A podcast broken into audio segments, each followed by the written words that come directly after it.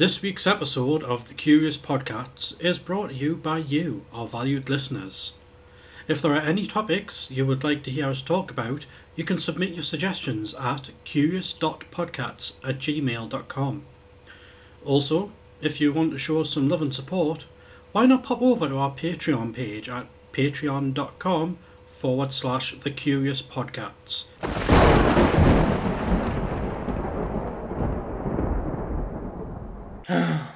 Hello, everyone, and welcome back to the Curious Podcasts. uh, you'll have to excuse Lawless, he's just filled his mouth with white stuff. Oh. Disgusting. I thought you liked Tic Tacs. Shut up. So we're live from the Amazon rainforest this week. Mainly, meaning I haven't cut my garden in, well, since last year. Like there's some weird things out there, you know. Probably. Actually, technically speaking, it's been even longer since I've cut it, since I usually get your brother to do it. Do you ever done it? I have. I, I, I mean, I've lived here, what, four year, five year? I've done it at some point. Bored. Anyway, back to the show. Uh, so, this week on the Curiosity Corner, uh, I'm going to be continuing on with that Creepypasta tale. Um, I've had a look, and there have been no emails sent in for Richy's Corner. I, I, I'm quite sad about that because that means I've got nothing to read out. Well, that's that shame. I know, I know, it's terrible. It's terrible. But, um, but you know, talking about you know like shame and luck, you know, you know, but being unlucky if I had no fan mail. But you know who was lucky? A farmer who got hired by MI5. Word? Yeah, yeah. Do you, do you know what his nickname was? Mm. The Shepherd Spy. Go meet in the garden. Go, just go meet in the garden. So what have you got for us this week on Richy's Corner? Richy's Corner. That's it. Yeah. Okay. well, in that case, then, let's crack on with the curiosity scratching post.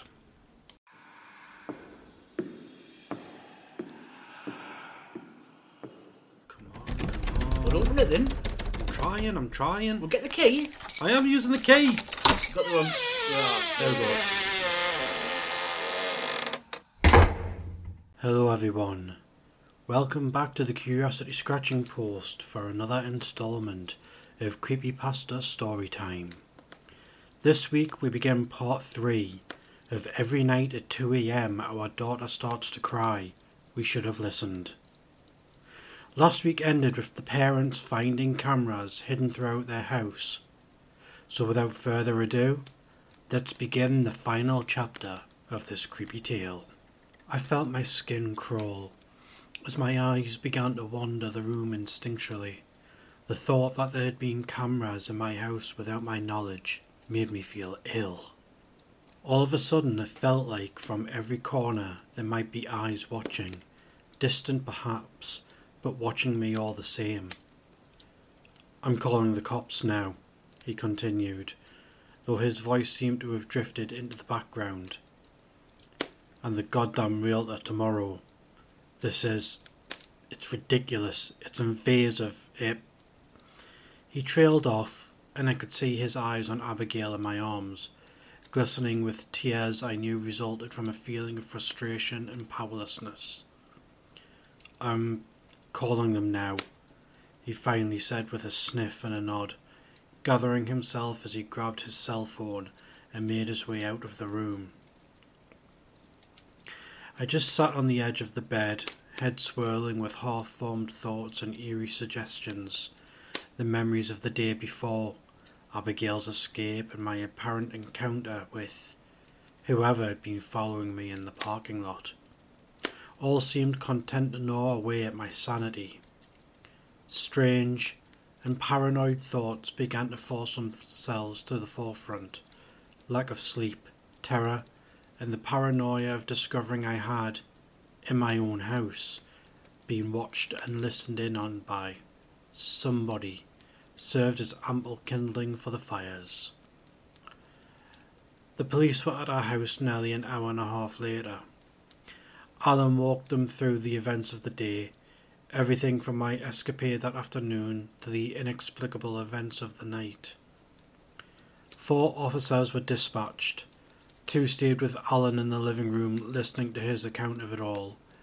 The other two I led from room to room as they searched the house. Do you guys have any idea what this could be? How can we find out who's behind this? I'd asked, as I led them from the laundry room and up the stairs towards Abigail's bedroom. One of the two officers accompanying me shrugged, a short, Hispanic man with kind eyes and a wide face. We can't be sure of anything, Mom. We'll get the devices your husband gathered into the tech guys and see what they can determine. He pursed his lips, giving an apologetic smile, as though he could tell the answer wasn't what I wanted to hear. Still, I nodded, leading them into Abigail's bedroom, flicking on the lights. This is our daughter's room, I said, where she was sleeping when. I didn't feel it in me to recount the events of the previous night again, the very thought draining. The other officer nodded stepping past me and beginning his search of the room. If you have the means, you might consider staying in a hotel for the foreseeable future. He kept his voice low, and in his expression I could see a level of care his sterner partners felt lacking. I'm a parent, two daughters, one of them barely older than your little girl.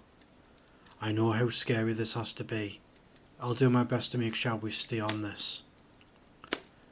I could have hugged the man in that moment, Officer Ramirez, according to his badge. He'd been the only one of his colleagues to treat the situation without an almost clinical sort of coldness, and it made me feel somehow less hysterical about it all. Thank you, I muttered, wanting more to say but finding nothing. He nodded before joining his partner in the search. They were gone fifteen minutes later, Officer Ramirez leaving Alan and I a number to call if anything else unusual happened. And with that, my little family was alone again in a house that suddenly felt so much less like a home than only that morning. Any hope of sleep was long gone, and I spent the next few hours pacing the bedroom and hallway, Abigail in my arms, my mind moving faster than my body could manage. Alan tried to stay up with me, but with work in only a few hours, I encouraged him to get some sleep around four, promising that Abby and I would stay close. We did, spending the hours until light began seeping through the blinds in dusty rays in the rocking chair, until my eyelids grew heavy and sandpaper like. You're going to be okay here today? Alan asked me, his eyes watching me through the standing mirror while he worked on it at his tie. You can always go stay at my sister's today. Tracy would be fine with it if. I'm fine, Alan, I interjected, exhaustion robbing me of any tact, my voice sounding harsher than I'd intended. I'm. I'm fine, I repeated, softening my tone a bit. Maybe if she's free, I'll call Tracy later and see if she can watch Abby for a bit while I get some sleep, I offered. Alan frowned but nodded, seeing cl- clearly that there would be no point in an argument. As he completed the final buttons on his shirt, he made his way over to us, kneeling down to plant a kiss on Abigail's cheek and then my own. We're going to be okay. I know last night was. He trailed off. But we're going to be fine. I nodded, smiling, though the expression failed to reach much of my face. As he rose to leave, making his way for the door, a thought occurred to me. That stupid damn bear you got her. Can you bring it here?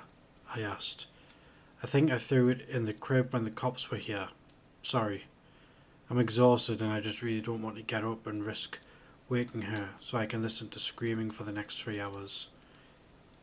He fixed me with a quizzical look, and for a moment I wondered if, in my exhaustion, I'd misspoken somehow. Finally, he smiled, chuckling to himself. Sure, Boo, I'll grab it. And I don't know what you mean, I got her.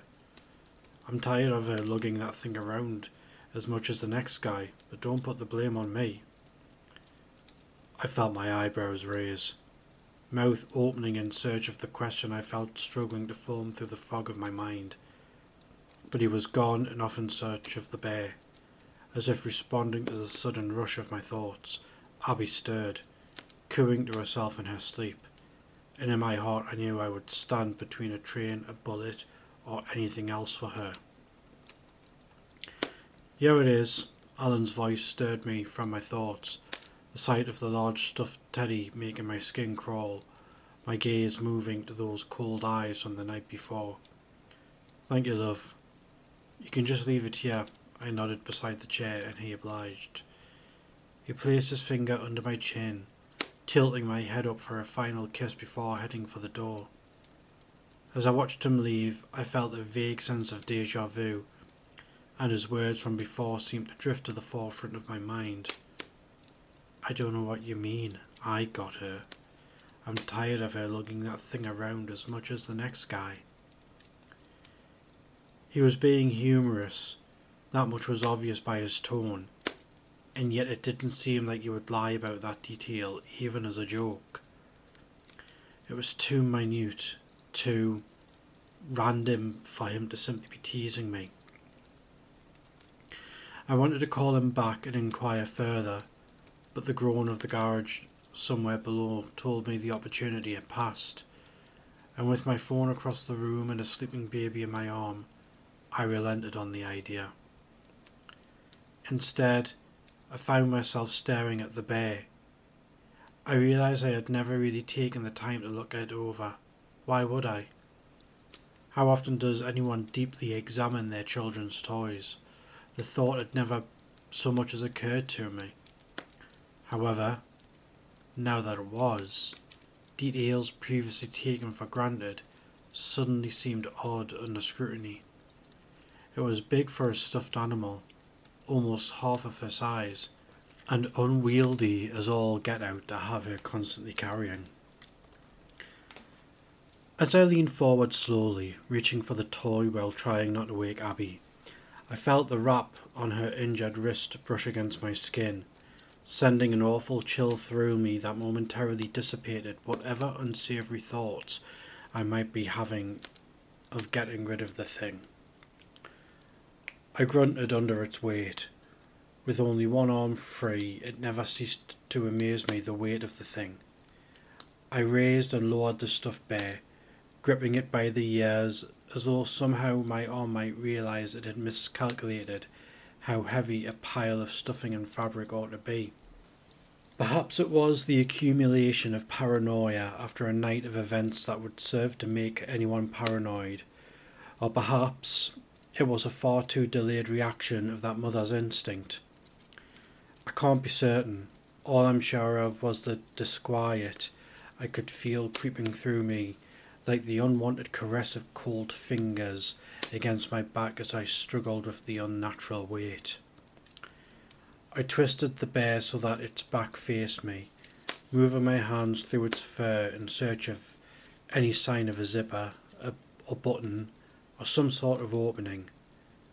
As a child, I could recall the first time I'd received a fancy toy of any sort. It had been a doll from my parents, one of those electronic ones I could cry and babble like a real baby, and I could recall just as easily having it taken away after flinging it at my sister during an argument. I hadn't meant to hurt her, but being a kid, I'd failed to account for the small plastic box at the centre of the toy which housed all of its electrical components, and the resulting gash it caused had me grounded for half of the summer. As I searched Abigail's toy, my arms started to quake with the prolonged effort. I could almost feel the weight of that doll again from all those years ago. I adjusted my grip, grabbing the toy around its stomach and pressing down. My heart jolted, settling into a rapid pace, as I felt my hand close around something hard and square. My eyes immediately settled on its stomach, on the thin line stitching that I had hardly taken the time to notice before, assuming it to be a sign of wear and tear. Now, it seemed almost threatening. I stood from the chair and carefully made my way over to the bed settling Abigail at the centre of it as gently as possible, before heading over to Alan's bedside table. I pulled the drawer open, rifling through all of the miscellaneous junk, old chargers and ancient mail, before finding what I was looking for a rusting pair of construction scissors. It was the only pair we had in the house, despite many a mental note to buy another and necessary to what, despite intense mental debate, I knew I was going to do. In the back of my mind, I could already hear Abigail's future tantrum when I had to deny her the bear, until I could manage to it back up. But in the moment, all that mattered was finding an answer to the question at the centre of my mind. I pushed the tip of one of the scissor blades through the faint line of stitching across its stomach, cutting carefully along each of the stitches until an opening large enough for me to fit a few of my fingers was made. For a moment, I found myself pausing over the stuffed animal, a strange sort of apprehension gripping me from inside. I needed to know, to abate the fears forming in my mind every bit as disquieting as they were unclear. Without another second of hesitancy, I pressed my index and middle finger into the bear, digging through its inner workings. Mostly cotton and what looked to be old rags were shoved beneath its skin to fill the stuffed toy, until my finger fell against something cold, hard, and plastic. I tried to get a grip of it, struggling and failing not to widen the tear as I forced my hand in after whatever lay at its centre. I listened closely for Abigail's sleepy breath, the only sound over the faint rip of fabric as my hand closed around the object. It felt like a box of some sort, running my fingers up its shape. Something seemed to extend from one of its corners. It was thin a thread, perhaps? No. Whatever it was, I was certain it felt of plastic, not yarn or any sort of cloth thread. No. This felt more like a wire. My heart kicked into motion like a prize racehorse, sending an icy hot wave of adrenaline washing through me. I gave up on any sort of care, the breath in my throat coming quick and uneven now, as I set to digging through the stuffed animal like a wrapping paper, until what lay inside was revealed. I pulled hard against the box, feeling a great bit of resistance from within, straining until, with a sudden pop, it shot loose, nearly sending me careening off of the bed. As I collected myself, I looked over what I held. It was a small white box, maybe four or five inches across. On one side, a series of holes were placed in the same configuration one might see on a phone or a walkie talkie. On the other sat a switch, unlabelled. I immediately recognised the design of the thing, or something of the sort at least. It was eerily similar to that which had been inside of my own doll years ago, except that was meant to be electronic. As far as I knew, this stuffed animal was meant to be only that. Beyond all of that, there was one difference between the object I held now and that I had seen in similar toys.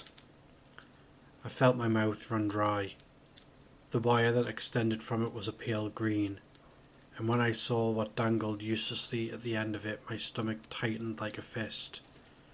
Hanging from the end of the pale green wire sat one of those cold, glassy eyes. The thoughts of my head descended into a hurricane of thoughts and things I ought to do. Call Alan, call the police, burn the damn thing. And yet I sat, staring as if somehow it might change the disturbing reality of what I was seeing. It was a camera, I had no doubt about that. A camera lens made to look like the glass eye of my baby girl's stuffed bear.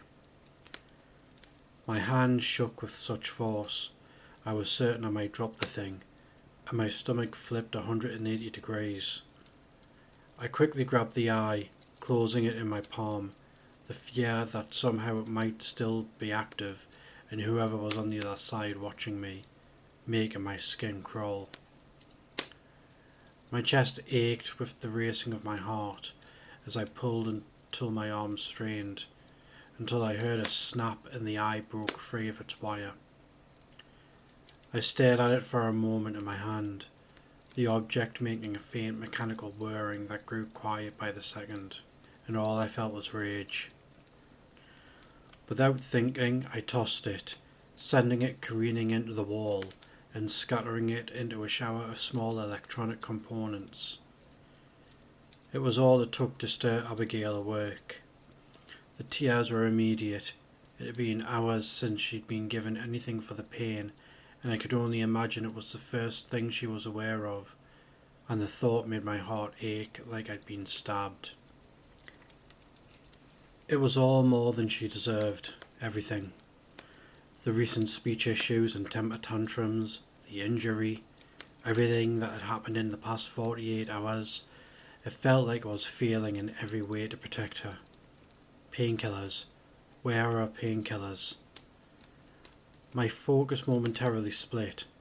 I scanned the various shelves of our room for the mild painkillers we'd been recommended, eventually finding them on my dresser.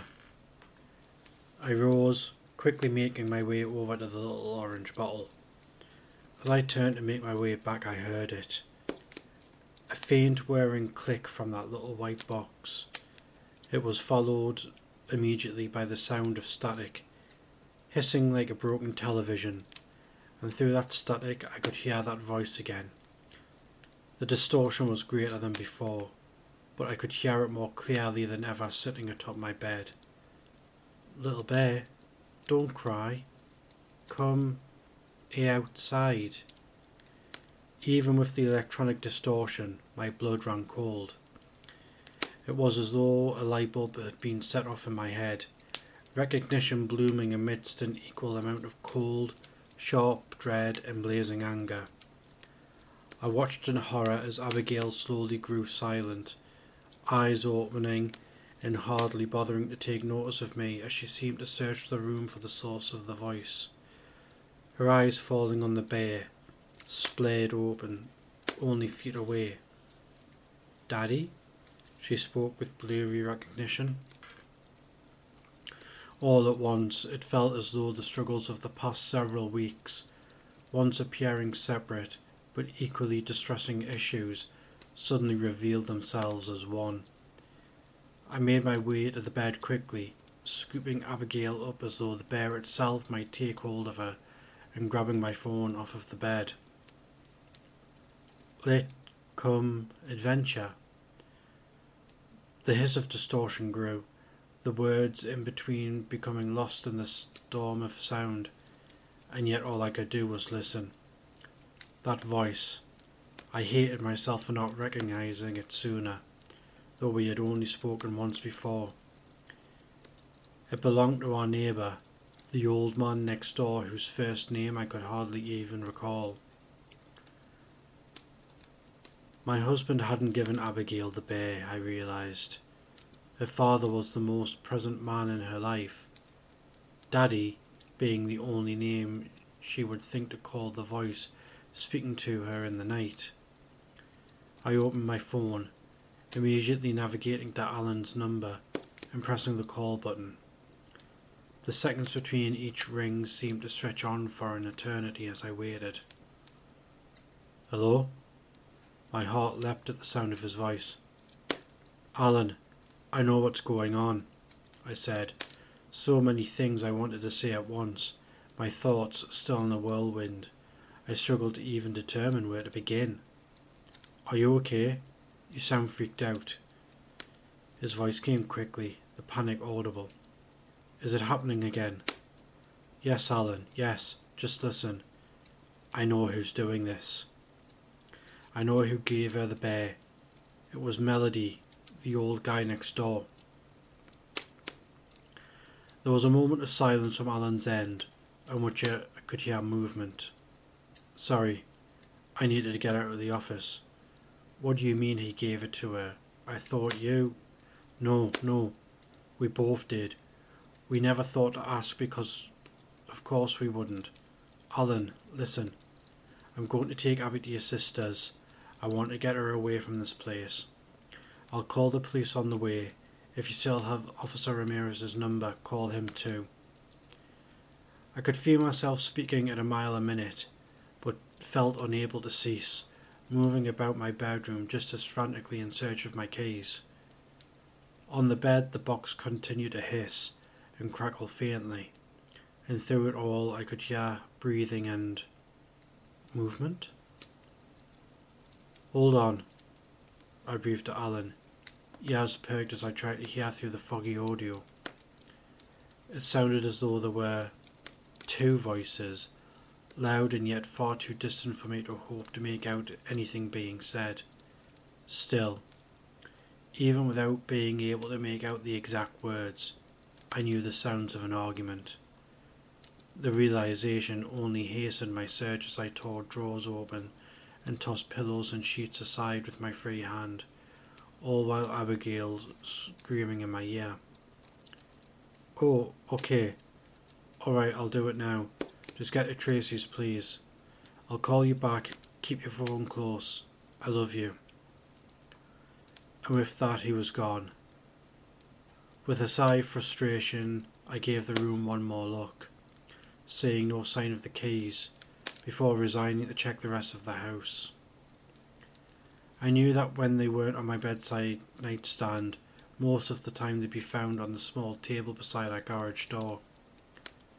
I was on my way out of the room when I heard two things that made me freeze, my heart falling through the chasm I felt in my chest. There was a scream, audible through the speaker sitting amidst the cotton strewn remains of the bear's insides, and somewhere in the distance. The hairs raised on the back of my neck at the realization that it was coming from more than just the bear. Someone was screaming next door, a woman, shrieking bloody. There was a bang, this time loud enough that there was no doubting whether it had been from the bay or somewhere very, very close. That brings us to the end of the first half of part three of the tale. Tune in next week to hear the end of the story, we will find out just what kind of bang was heard. Was it the type of bang where someone is thrown into something hard, or was it the bang of a gun being fired? Has Mr. Melody killed his wife, or was it someone else? All these questions and more will be answered next week when we finally finish. Every night at 2 am, our daughter starts to cry. We should have listened. Well then, uh, yeah. So I know I said that the creepypasta would be ended this week, but yeah, it was, it was too long. So it's gonna, it will be next week when it's finally finished. I know you're like bored to the point of almost falling off that chair, but. Uh, Mm, mm, sorry, what? What were you saying? Oh, nothing, nothing. Don't worry about it. Everything, everything's fine. Everything's fine. I wasn't asleep. I was just uh, looking at the inside of my eyelids with my mouth open. Oh, you were doing a Morgan Freeman. Aye. But yes, so next week will definitely be the end of that creepy pasta that you have never listened to me talk. Love it. Right. So this week, I think we're gonna have an ASMR special. All right. Okay.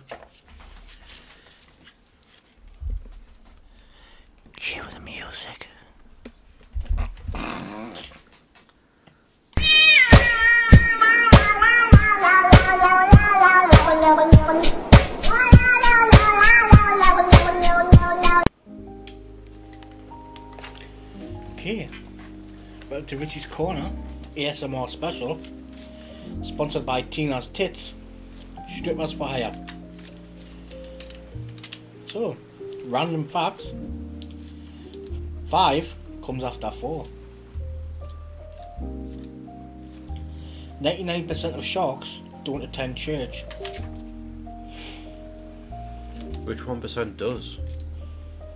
Don't tell me. Lawyers. Sure.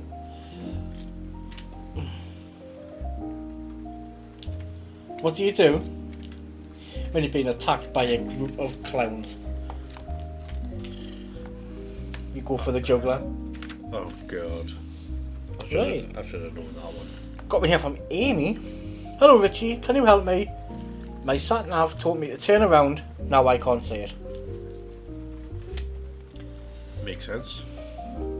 Dave, I visited my friend's new house the other day.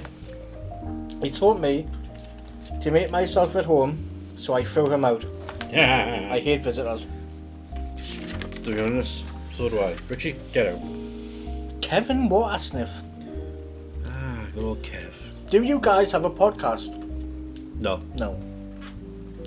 We, we just have this thing that we record where we just talk random fucking shit and then find somewhere to put it online and pretend and pretend that it's a podcast, but it's not really a podcast because podcasts are way more professional than this. Terry, can you guys help me? My cat has a terrible attitude, has her boyfriends round every night, house parties, catnip all over the place. The police say she might be a drug dealer. What should I do? Lawless, what do you think you should do? Get another cat.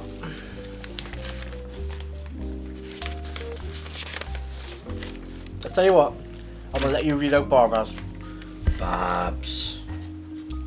with some dramatic effect. Okay. Hi Richy. So an update on my life. So it turns out that I'm not pregnant. My and Ben. W- and Ben? Okay.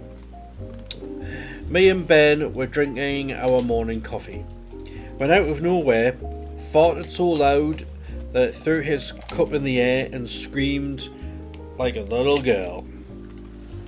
To be fair, I farted so hard before it lifted me out of my chair. I, I, didn't know farts were that could be that powerful, Apparently so. apart- especially given my weight. The dog ran outside, barking. The budgie fell off its perch, and Kevin Water sniff our neighbour. Check to see if we were okay. So yeah, that's what it was all along. But it's fine. Ben has calmed down now after the incident. The dog Walks out. walks out the room every time I walk in, and the budgie is now on heart medication. Thanks, Richy. Love, Babs.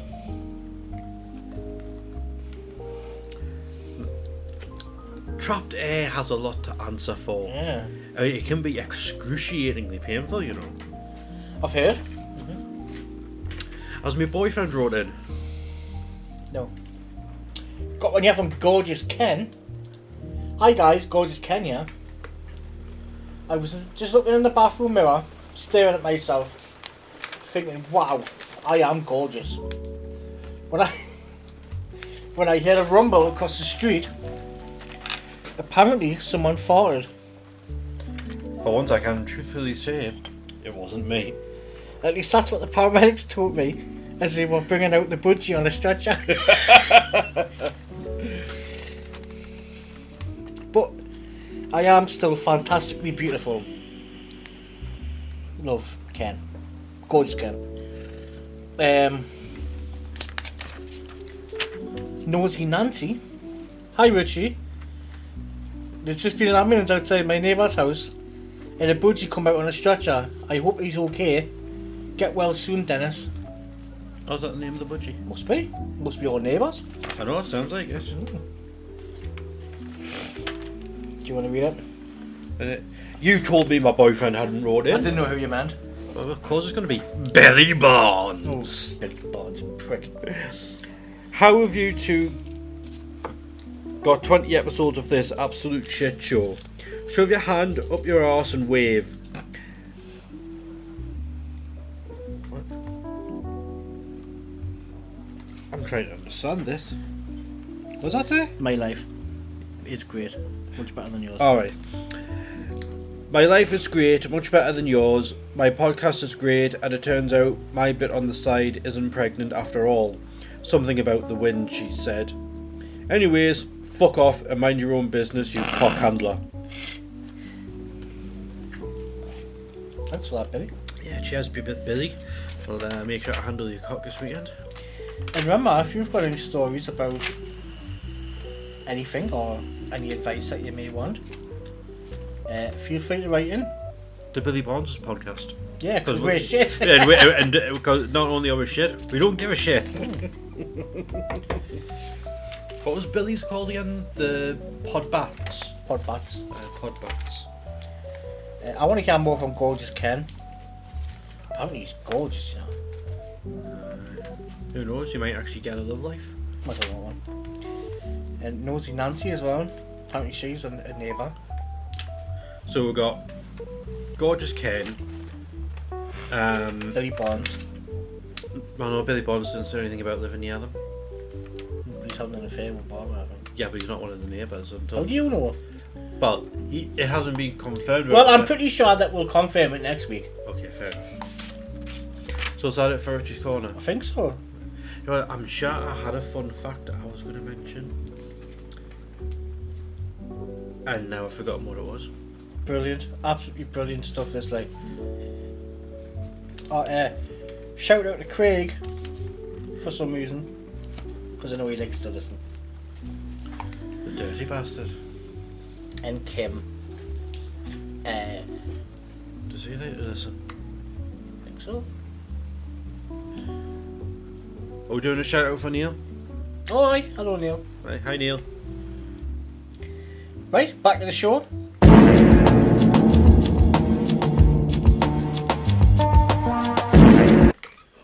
Ward of the week. Wow, straight into that. Hmm. Oh, yeah. you first. What's it? S. Yes. Strawberry. You can eat them. That's what I've heard. Well, mine is something very special. Something as old as time. Something that everybody knows. That everybody loves. Hmm. It's supercalifragilisticexpialidocious. See, this is why we got so much hate mail. What's your point? I just think you're a bit of a fucking asshole. No, I've just got a really big asshole. Listen, why don't you fuck off? Billy Bonds is right. Yes, you stupid cunt.